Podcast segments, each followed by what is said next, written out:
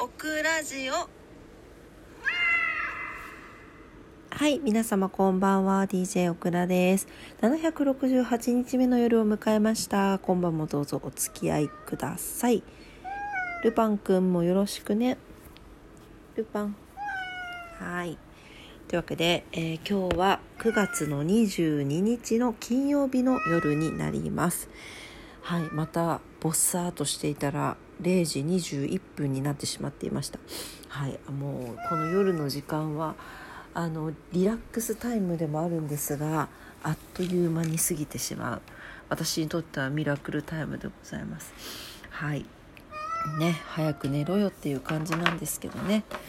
はい。えーと今日はですねあれ？って思って。なんかずっと頭の片隅にあったのに一度も喋ってなかったなっていう明日9月23日ですね。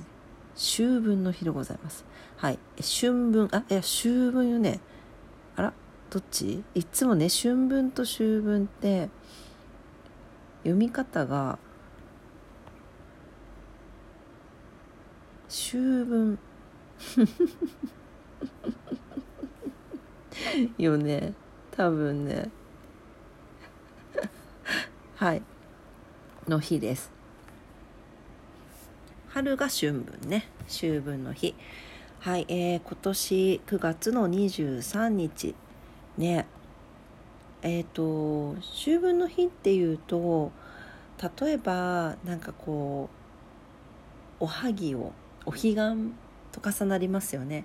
おはぎをご先祖様にお供えをして手を合わせるとかいうふうにも言いますけれども何かっていうとやっぱりこうあっちとこっちがちょっとつながりやすあっちとこっちっていうのはあれなんですがまあつながりやすいというふうに言われているのでよくスピリチュアル的にはスターゲートが開くとかいうふうに言いますけれどもやっぱりあの季節の境目だったりとかいろんなことの境目っていうのは大きなある意味のいい意味でも悪い意味でも歪みが起こるんだと思うんですね。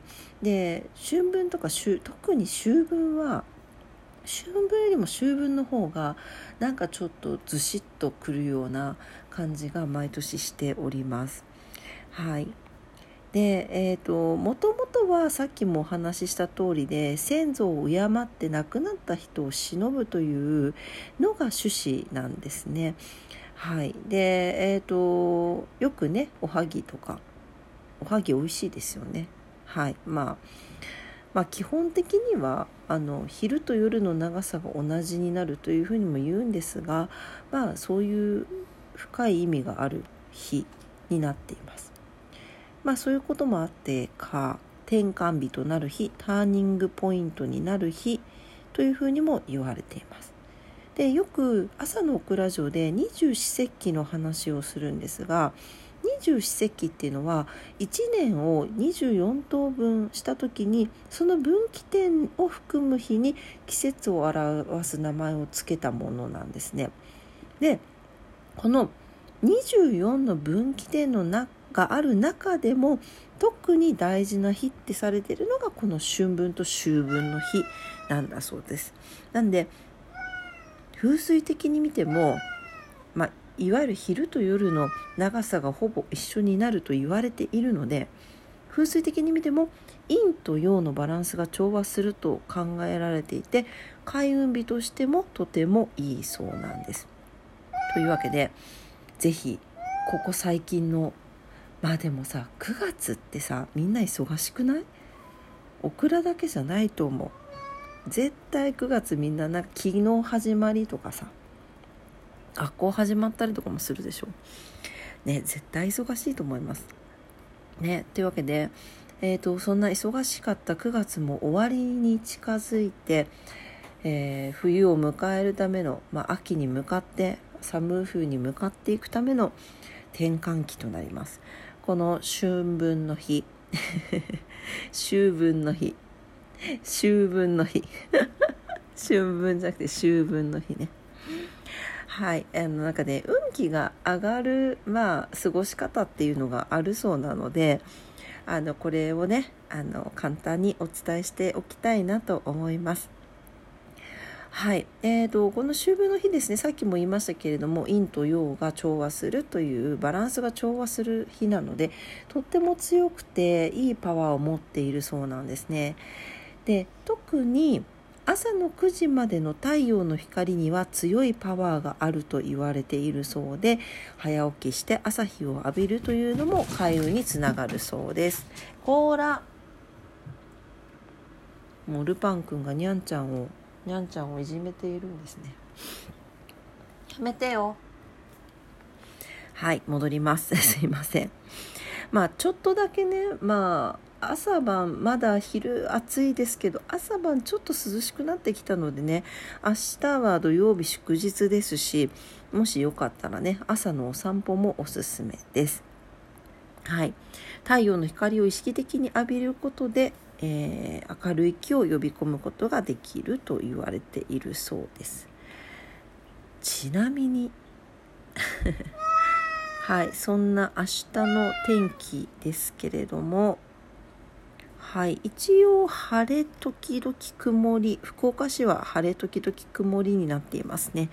はいあのねタイミングが合えば日差しを浴びることができるかもしれません。はい。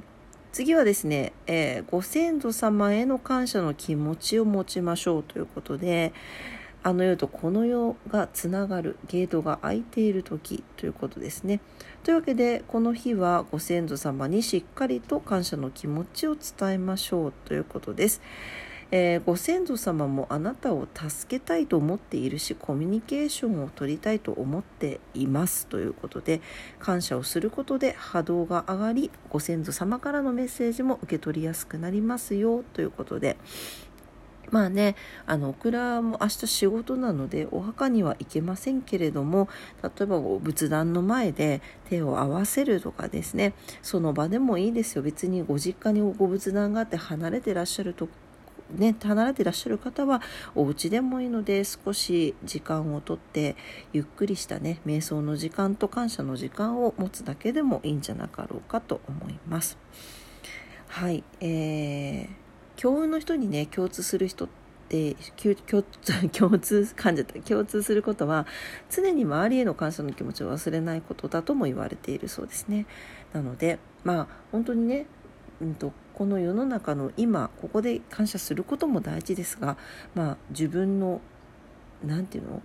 もう道を作ってくれた人ですよねご先祖様ってね。うん、そこをそこに対してご先祖様に対してそこがそこがっていうと失礼ですね。ご先祖様がいたから私たちの命があるわけなんでその命に感謝をして、えー、ご先祖様に感謝をするという時間を少しでもいいのでとってみてください。はい、でこのその時にですねやっぱりあのお供えおはぎですね。はい。あのなんでおはぎなのかと言いますと小豆。これは浄化作用が強くて魔を払うパワーフードと言われているそうなんです。そしてあんこに包まれている白いお米もち米ですね。正常と五穀豊穣つまり強い富の力を表している。小豆が持つ強力なパワーと強い、えー、白いお米の富のパワーが合わさった最強会員フードがおはぎなんだそうです。なのでまずはねあの最初に言いました先ほど言いましたあのご先祖様に感謝を伝えるためにおはぎをお供えしてからその後ご先祖様と一緒に食べているような気持ちでじゃあ一緒に食べましょういただきましょうっていう形でお彼岸期間中に食べると開運につながるというふうに言われています。はい、え、あとはですね、えーとまあ、こういう転換期だったりとか大事な日っていうのは得てして同じことを言われますね。はい、断捨離ですね。はい、片付けをしたり風通しを良くしたりしましょうということです。いらないものを取り除いて浄化をするのにもぴったりな日と言われています。運気を呼び呼び込むためには家の中の気を循環させる必要があるんですねなのでいらないものはしっかり処分していただいてちょっとねあの少し気温も下がってきましたのであの窓を開けてね空気の部屋の空気の入れ替えを行ってください。はい、やっぱりあの幸運というのは空いたスペースに入ってくるそうなので是非スペースを空けてみてくださいね。はいというわけで改めて久しぶりに春分の日の開運行動をお伝えいたしましたがいかがだったでしょうか？もうね前日に言うなよって思ってらっしゃる方もしくは明日当日の朝聞かれる方もいらっしゃるかもしれませんが ね是非ご参考にしていただければなと思いますはいというわけで今日も夜のオクラジオを聞いてくださってありがとうございました。えー、オクラジオはラジオトークで配信してます。いつもいいねボタンありがとうございます。感謝しております。インスタとツイッターは最近ちょっと更新できてないので、また余裕が出てきたら 更新していきたいと思います。本当に申し訳ございません。ぜひね、あの、ラジオトークの方に遊びに来てください。はい、えー、それでは明日ね、春、春分の日でございます。秋分の日。秋分の日。皆様にとってね素敵な一日になりますようにお祈りしております。というわけで今晩も聞いてくださってありがとうございました。それではおやすみなさい。バイバイ。